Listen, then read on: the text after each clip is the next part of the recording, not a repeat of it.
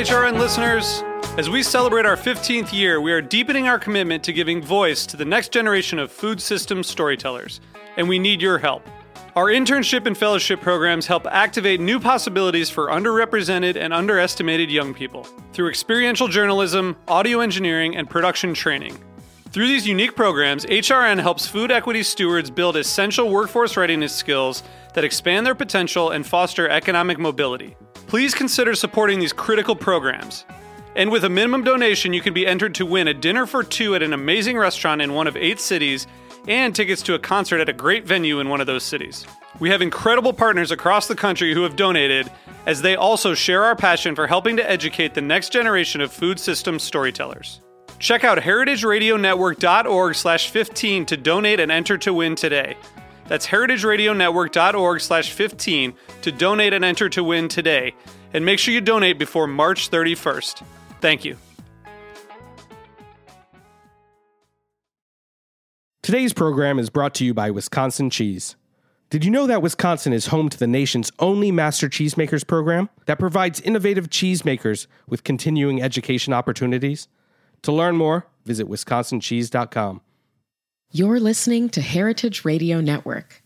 We're a member supported food radio network broadcasting over 35 weekly shows live from Bushwick, Brooklyn.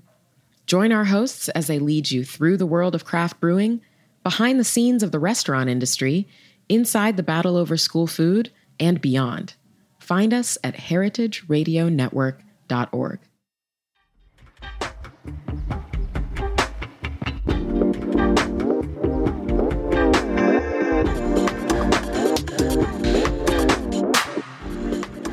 You're listening to Meant to Be Eaten on Heritage Radio Network. I'm your host, Coral Lee. Maria Zizka has cooked and written with many of California's leading chefs, co authoring cookbooks with Sqirl's Jessica Koslow, Tartine's Elisabeth Prueitt, Camino's Russell Moore, and AOC's Suzanne Goin. We'll be re examining exactly what makes California cuisine and discussing Maria's role not just as mediator between, between chef and home cook, but translator as well. Welcome, Maria. Hi, thanks so much for having me. So let's begin with like a little um, kind of history of California cuisine. Who were California's culinary innovators um, in the 70s and what did they contribute? Sure. So I should say right from the start that um, I was born in the late 80s, so I didn't exactly live through this important time period, but I've worked almost entirely with chefs who were heavily influenced by it in one way or another and um, I'm generally fascinated by California cuisine and have read everything I can find about it to try and understand the many interesting nuances. Um, so it's a really fascinating time period um, in our country's history. The 1970s and also to some extent the 1960s were transformative years for California's culinary landscape um, because chefs and young people in general were questioning the status quo and starting to create their own ways of thinking about food. Um, and you'll remember that it was such a politically charged time. Um, in Berkeley, California, there was a ban of on campus politics that triggered the free speech movement, um, which was a massive student protest led by Mario Savio in 1964. Um, and this protest had grown directly out of the civil rights movement and was later closely connected to the anti war demonstrations when the U.S. began deploying troops to Vietnam in 65. Um, so by 69, when the draft was instituted, you can imagine the level of mistrust that young people had for the government and other authorities.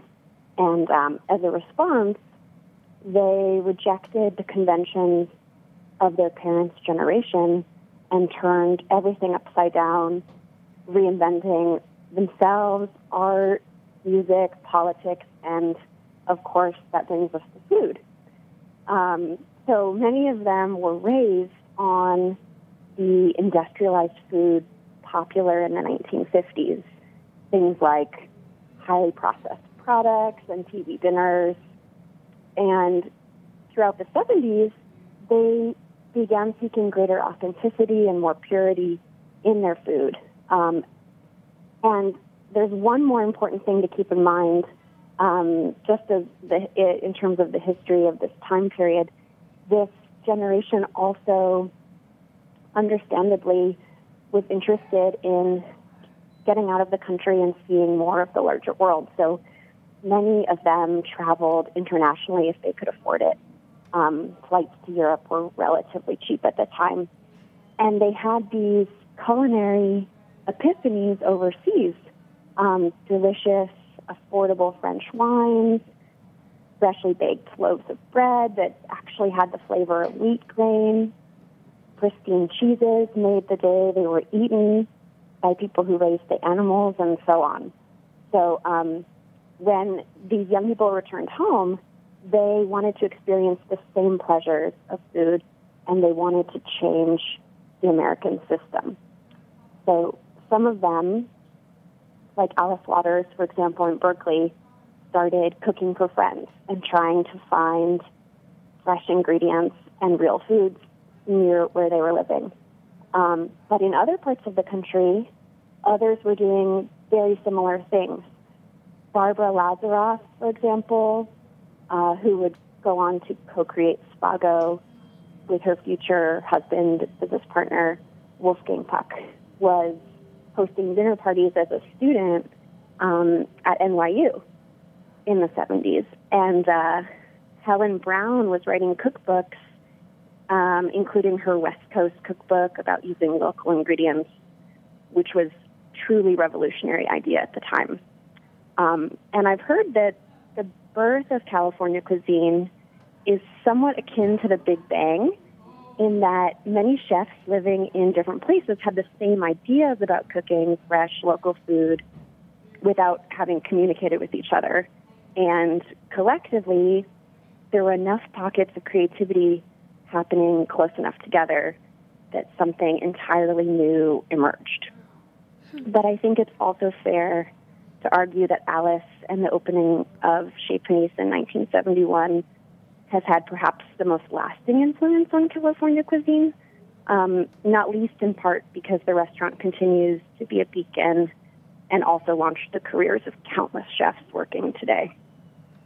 Yeah, so you were saying um, Alice Waters wanted to cook for her friends and she was looking for these fresh ingredients. Is do you know if she was having trouble finding them? Because California, I feel like, has always been seen as this place with like overabundance of fresh produce. Is was California already set up to produce this kind of cuisine, or, or was it something that had to kind of be instilled? That's a great question. Um, I think that initially, fresh produce was somewhat difficult to find, um, and I know that Alice convinced friends and neighbors to start growing uh, small lettuces that she had tasted first in France, and um, and she started seeking out farmers um, who were doing interesting and less industrialized things. Um, so no, I think it took some time and some effort, and a lot of people asking for that kind of food. Hmm. And you're saying this kind of cooking style emerged all over the country, um, not just in California. Do you think uh, when did was it termed California cuisine, or why was it termed California cuisine?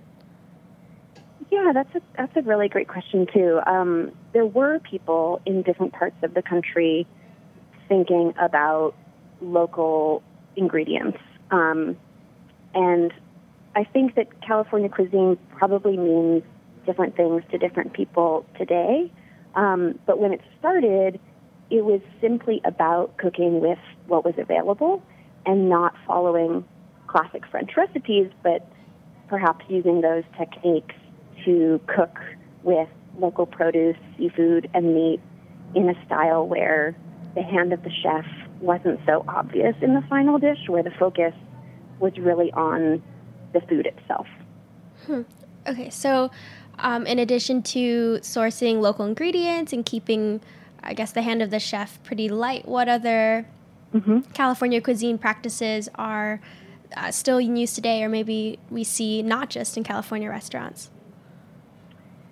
Well, a big part of California cuisine today is um, a care and thought for the entire chain of events that happens before you pick up your fork to eat something. So there's great interest in understanding every part of the system from growing practices, sustainability, environmental effects, fair wages for producers, safe workplaces, and so on. And one recent development that I think is gaining steam is the gratuity free restaurants. And you've probably seen more and more pop up around you mm-hmm. um, where restaurants are eliminating tips.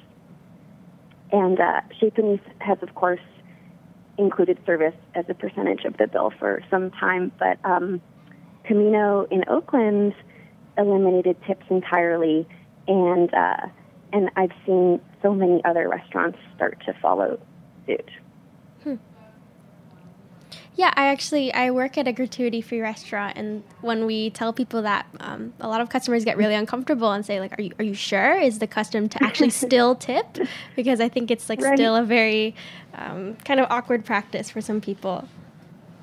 Definitely, yeah. I um, I think it's interesting to ask people how they feel about tipping, um, and I think there are generational differences definitely to it. I I think that um, it comes from an effort to really even out the payment for front of house and back of house, and mm-hmm. and I think that that's a, a wonderful aim to to have, and um, and it, and it works for some restaurants, and I think it's been less successful in others. Mm.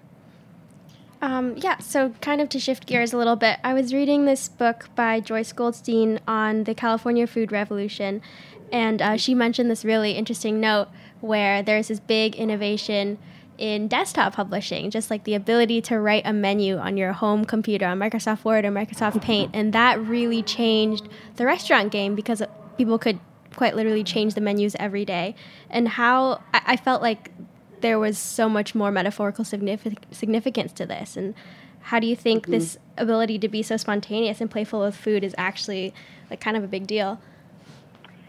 Yeah, I know. It sounds somewhat normal to us now, but the idea in the 70s that a restaurant would only serve what was available that day and would change their menu every day was actually totally revolutionary um, because the norm then was to keep the menu the same, and if you couldn't get fresh carrots, then you used canned carrots or mm-hmm. frozen carrots or maybe the next, next best option. Um, but today it seems like a total norm, doesn't it? Mm-hmm.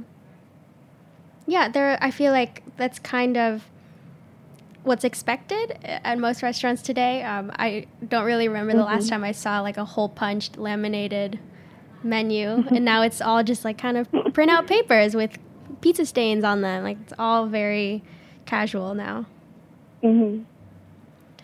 Okay, again to kind of shift gears, um, a lot of the women you've worked with. Um, I guess mm-hmm. a lot, a lot of the California chefs you work with are women, and I think that is really special. But how is it and why is it that so many women are able to be successful or find more fame in California, it feels like? Yes. To me, this is a wonderful and uh, unique to California quality. The, the early leaders of California cuisine in the Bay Area uh, were all women. Alice Waters, Judy Rodgers, um, Joyce Goldstein and Cecilia Chiang, and they served as such influential mentors to the next generation of California's chefs. Um, and through their work, they really debunked this stale idea that being a woman and a chef was somehow impossible. Um, they showed that you know they could be restaurant owners just the same, and and uh, and there's a real sense still today, I think, of women fostering the next generation's career um, and and keeping this beautiful chain going. Mm-hmm. Yeah. So when. When I when I think of the term California cuisine, or when I think most people think of California cuisine, they think first and foremost uh, freshness, fresh ingredients, uh, using just what's mm-hmm. local.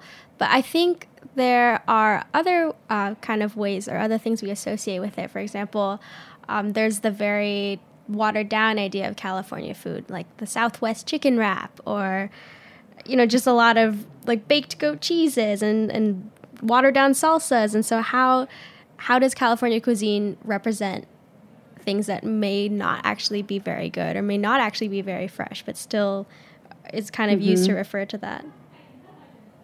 Yeah, this is so interesting. Um, I think that I think that the reason, part, at least part of the reason why things like a Southwest chicken salad um, feel so different um, than you know, something that would be served at Chez Panisse is because they're sort of ripped out of context. And when you encounter it at maybe a fast food chain, um, and you see on their menu something that that alludes to California cuisine, it doesn't it doesn't have anything around it that is grounding it hmm. to that place and that time. Um, you know, there's no you don't know which which farm it came from or or even you know what time of year it is. It, it could be it could be any month that you'd eat something like that.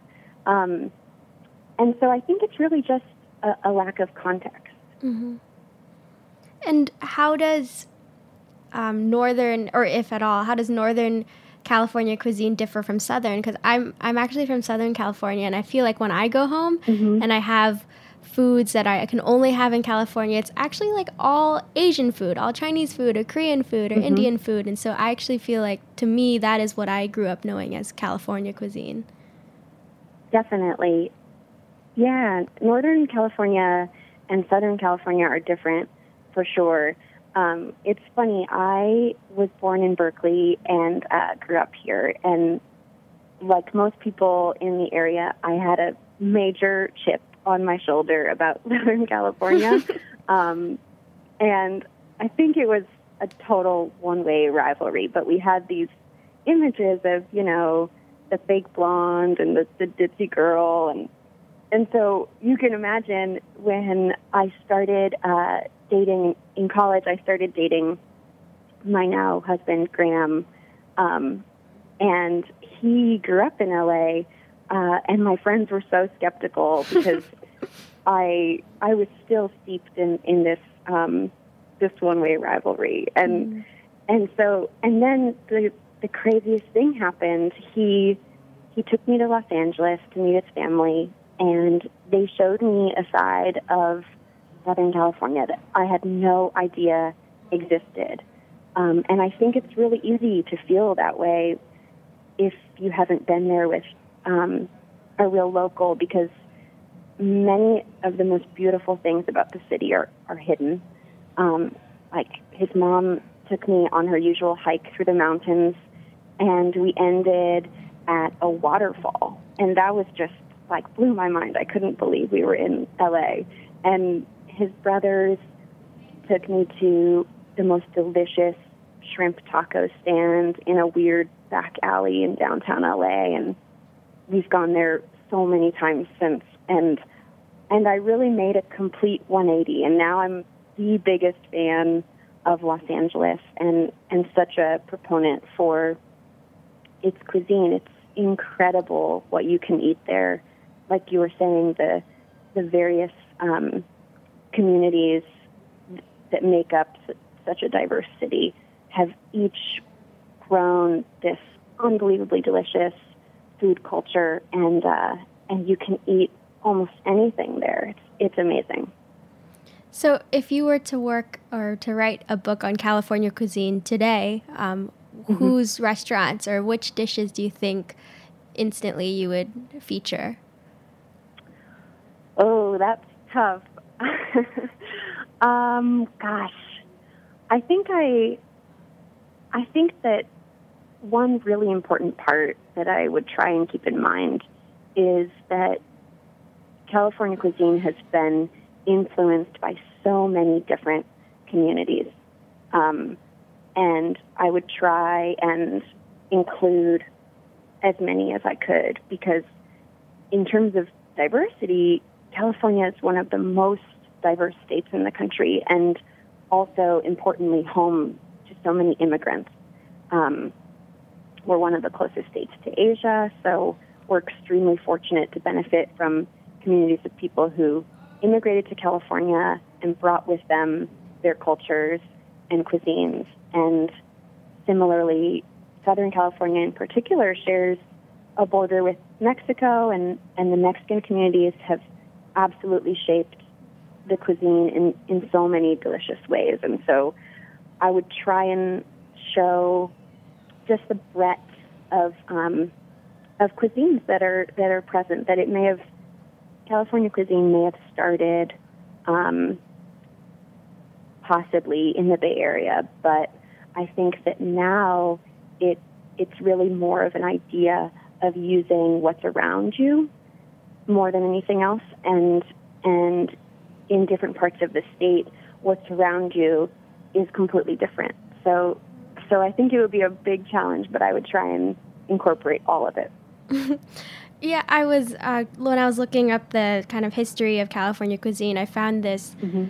cookbook um, written in Spanish by this Mexican immigrant in the 19th century, and it was a book on Californio cuisine, and I, it got me mm-hmm. thinking about the difference between California cuisine and Californio cuisine, if there's any at all, and I wonder if do you have any idea on maybe if the immigrants' experience of California ingredients or just the I don't know the cuisine is is any different than an outsider. As you were saying, you were as a Northern California looking to Southern. Um, do you think, yeah, do you think theirs is any different? Yeah, yeah. I um, I've heard Californio as the the Spanish word for for Californian, and and that it was first used um, by history scholars to describe someone with Spanish or Mexican heritage who was born and raised in California. Mm-hmm. Um, and and absolutely, I think it's now a defining part of the food here. Um, and I think it. I almost think that they have become inseparable in a way that um, California is made up of of so many different communities, and um, and I think they all have sort of put their fingerprint on it. Mm-hmm. You're listening to Meant to Be Eaten. Maria and I will be right back after a short break.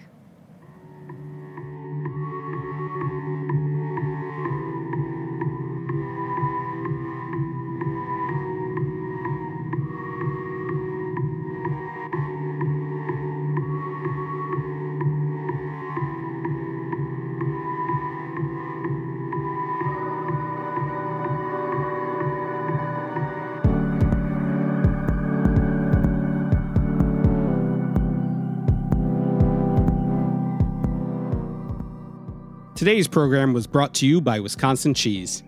What do you think of when you hear Wisconsin cheese? For me, I think cheese curds. Delicious, fresh, and squeaky cheese curds. Or deep fried cheese curds. Cheese curds literally anyway, anytime, any place. I think about Andy Hatch and Uplands Cheese, the farmstead cheese company behind Pleasant Ridge Reserve. I think of delicious stinky Limburger and its long storied history. I think of Dunbarton Blue, made by master cheesemaker Chris Roelli. I think of Roth Grand Cru Surchoix, which was named 2016's World Championship cheese, and Sartori's Black Pepper Bellavitano, the 2017 U.S. Championship cheese. Wisconsin produces the world's best cheese, with lush grasslands and a glacial water supply that produce the very best milk. Fourth generation cheesemakers combine old world tradition with new ideas and the highest standards to make innovative cheeses that win more awards than any other state or country. To learn more, visit wisconsincheese.com.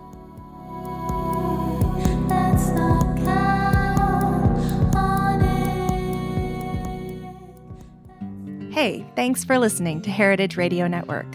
This is Katie, HRN Executive Director, and I'm so excited to share with you our coverage from the Charleston Wine and Food Festival. We are here live today at Charleston Wine and Food. Join us as we talk all things food Come to Charleston, eat some seafood. Eat all of the seafood. Chicken fried chicken with chorizo steak and salsa verde mashed potatoes. So quintessentially like southern fare at its finest. And have important conversations. We're also talking about professional women in restaurants and how underrepresented they are, people of color in restaurants, and how they're not talked about.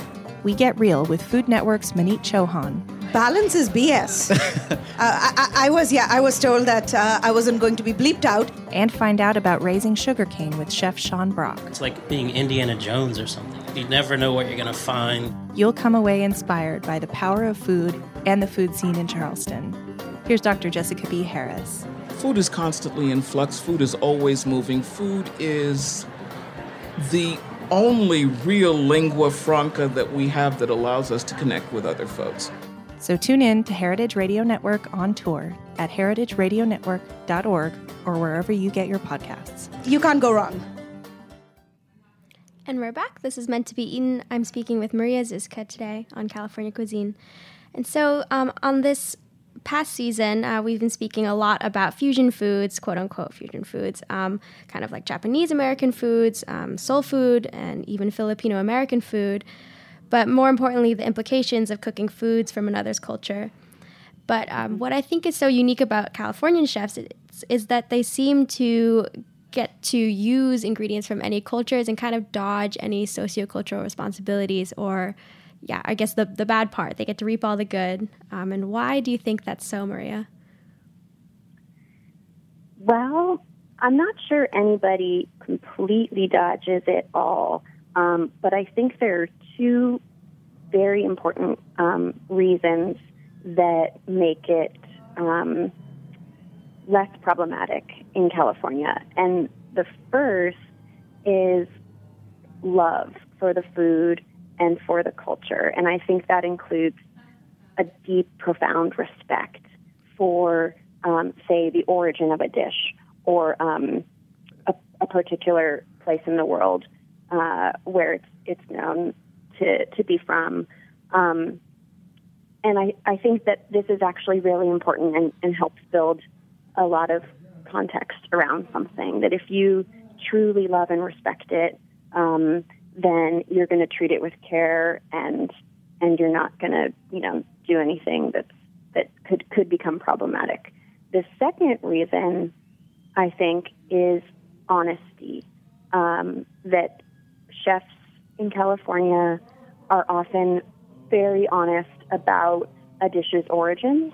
Um, so, for example, when we were working on the Sqirl cookbook, um, Jessica wanted to make uh, wanted to have a recipe um, for a classic Thai dish included in the book, and uh, and so she said, and we made sure it was in the head note that if you want the the authentic version of this, please go and make a reservation at Night Market, and and they have this amazing version that you could try, um, and that the version that would appear in the Sqirl cookbook is Jessica's interpretation of it. Um, but key to it, I think, is that she acknowledges um, from the beginning her love for this dish, and as well as um, being honest about uh, how how it came about and why they serve it as Sqirl. Yeah, I uh, actually um, I got that book at the Strand, and I remember flipping through it and oh, thinking yeah? like, oh, this is actually really neat because it's like she's able to share um, this dish that's not from her culture with her readers, and in not a ownership kind of way, but just like a this mm-hmm. is something I really loved, and you should love it, and go try to make it for yourself. But if not, go and go eat it yourself, which I think was really cool.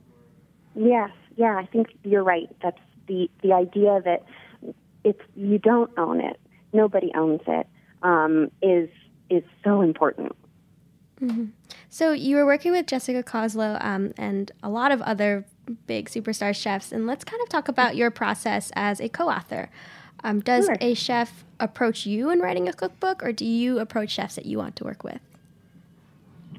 Well, both um, has happened. Um, it, I guess it depends. There are some some books that um, you know, it, I have an idea for, um, and then there are other books where it, it the chef has an idea and, and sort of needs um, a partner to, to really make it happen. Um, so I'm always on the lookout for interesting ideas and restaurants and and new things and and then of course I'm I'm also always open to, to people contacting me. Is, has there been something that you've turned down and why?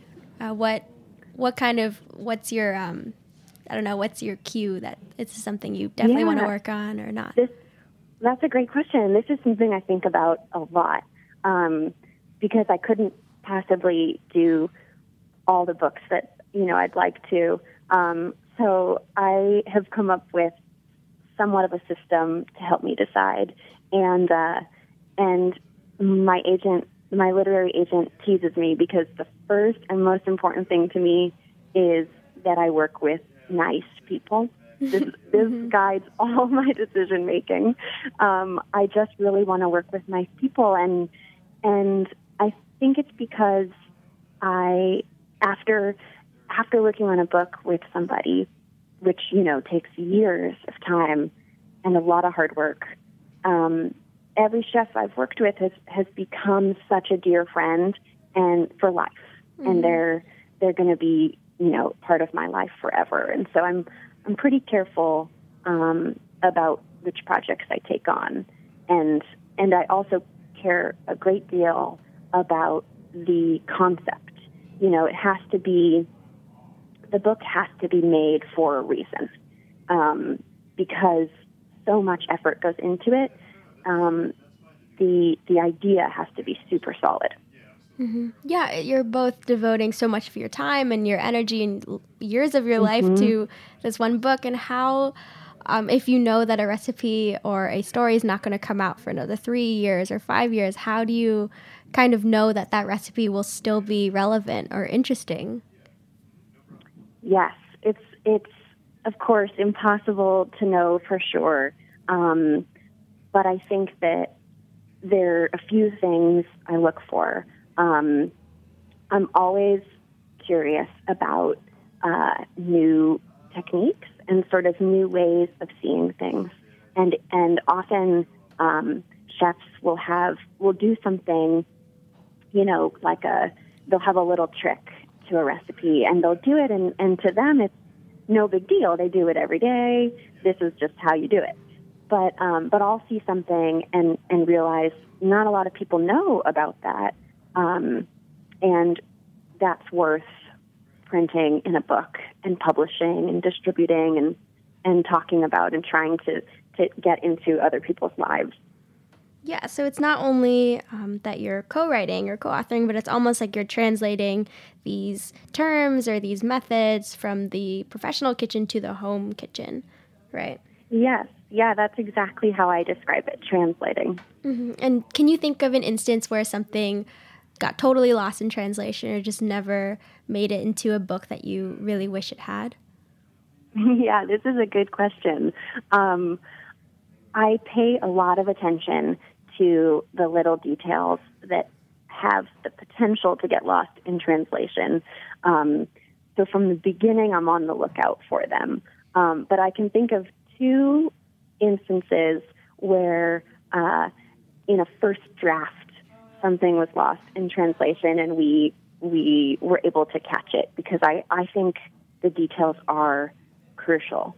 Um, so the first one is for the Camino cookbook there is a wonderful Tunisian orange cake that um, instead of using flour relies on breadcrumbs. Hmm. And uh, they at the restaurant, of course, they have bread that you know they bring out with butter at the start of the meal, um, and any leftover bread they turn into breadcrumbs and they make this cake. But um, when I first wrote the recipe, I I wrote this whole thing about how you know you have to you, you buy a loaf of bread, but then you have to wait at least 24 hours until it's dry enough to then put it in a food processor and turn it into breadcrumbs. And and Russ Russell Moore, the chef of Camino, um, saw it, saw the first draft, and said, "No, no, we would never, we would never buy bread just to make this cake. we just use the leftover bread um, and try and, you know, transform it uh, in this way." So, um, so we changed the recipe so that it's now clear that uh, you're meant to make the cake with something breadcrumbs that you already have in your pantry. That's that's really Um, special. It's like yeah, um, kind of like an accidental or like a cake that happens to you instead of one that you really have to Yes, force into being. That's a great way of putting it. Are there yeah, any other? and the, yeah. the I can think of another example too. Um, for the Sqirl cookbook, uh, there's a recipe for apricot jam, um, and usually in a recipe, you know, you would list the amount, the by weight, for example, like four pounds of apricots, and I think that must have been what I did initially in the first draft. I wrote however much apricots, and um, and Jessica saw it and and reviewed it and said that this is this is actually a really important part. You can't use apricots that aren't perfectly ripe um, because if you if they're a little underripe and, and firm, even if you cut them into pieces and cook them into jam, they'll never uh, fall apart and, and sort of become that jammy texture you want. They'll just remain like little hard rocks in the in the jam. So so she saw what was sort of a norm a convention and um, and we changed it so that it was very clear and her her idea of of you know taste an apricot first and if it tastes firm then leave them out on your counter for a day and then make this jam tomorrow hmm Yeah, no, th- I feel like um, as exacting as you can be, you know, like tablespoon, grams, um, there's still so much uh, chance for things to go wrong for the home chef. Mhm. You know, there we might substitute some things or just not use ripe apricots. And so, if with that knowledge, how do you write recipes Mhm. to kind of guide your reader to the closest possible version of what you had intended? Yes, I. This is such a great point. I am always thinking about, you know, when you follow a recipe, there are all these junctures where you could you could go this way with it, or you could go this way. You might, um, as you said, use ripe apricots or, or unripe ones, and and so I try to add as much detail as possible without with that I think within reason because you could probably go too far um, that would sort of um, arm the reader and so that he or she feels very well informed and very confident in making substitutions and in maybe diverting here or there because um, of circumstances. So, you know, if they don't have an ingredient, but they feel like they understand the recipe deeply and they feel like maybe they could substitute something that they do have, um, that is wonderful. I think that's a that is a sign of a successful recipe. Do you think um, most people pick up cookbooks to cook recipes, or like what do you think is a typical experience of a cookbook?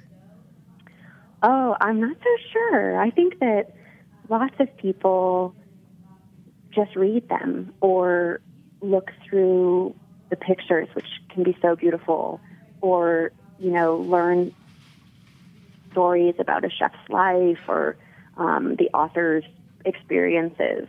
Um, I think there are all kinds of ways that cookbooks work their way into people's lives, and I think that's one of the reasons that they're so special and that they really mean a lot to many people.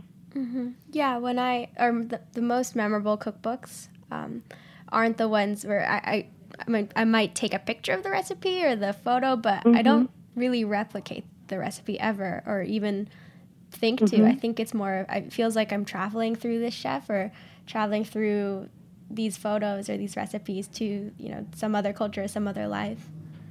Mm-hmm. Totally. Me too. Uh, what are some cookbooks or cookbook authors that really have inspired you? Oh, this is such a hard question. I I feel like my my favorite cookbook changes every day. Um, but one of my all-time greatest inspirations is uh, the Zuni Cafe cookbook. Hmm. Um, it's I've you've probably seen it. It's really thick. It's like three times as thick as your average cookbook, and it is packed with all of these details um, that we've been talking about little things, little lessons, and tips, and uh, ways that you can learn in the kitchen. Um, and I feel like I must have read that entire book through hundreds of times, and yet every time I pick it up and flip to a new page, there's something there that I didn't see before, some little lesson that I'll incorporate into my cooking. Hmm. Um, so that's that to me is is really an example of fabulous recipe writing. Mm-hmm. And what are you working on now? Oh, it's very exciting. I am working on my first solo cookbook. Yay! So I've I know, isn't it awesome? I have co-authored a bunch, as you mentioned, um, but this is my first where the recipes are my own, and uh, and I'm really excited to share it. What um can you give a hint as to what the theme is or what inspired it? Definitely. It's about cooking with someone you love. Um, so my husband Graham, uh, who is my number one co-cook in our kitchen, is the book's designer, um, and we are collaborating on on making this book. Um, and it it will be published by Artisan early next year. That sounds amazing. I think I just started crying a little bit. It sounds really sweet. Hopefully, it will be not too cheesy, but um, but really celebrating what is so beautiful about cooking with someone else and, and how that's different than, than cooking by yourself. Mm-hmm. That's a perfect note to end on. Um, this has been Meant to Be Eaten. I've been speaking with Maria Zizka. I'm your host, Coralie. Thanks so much for listening.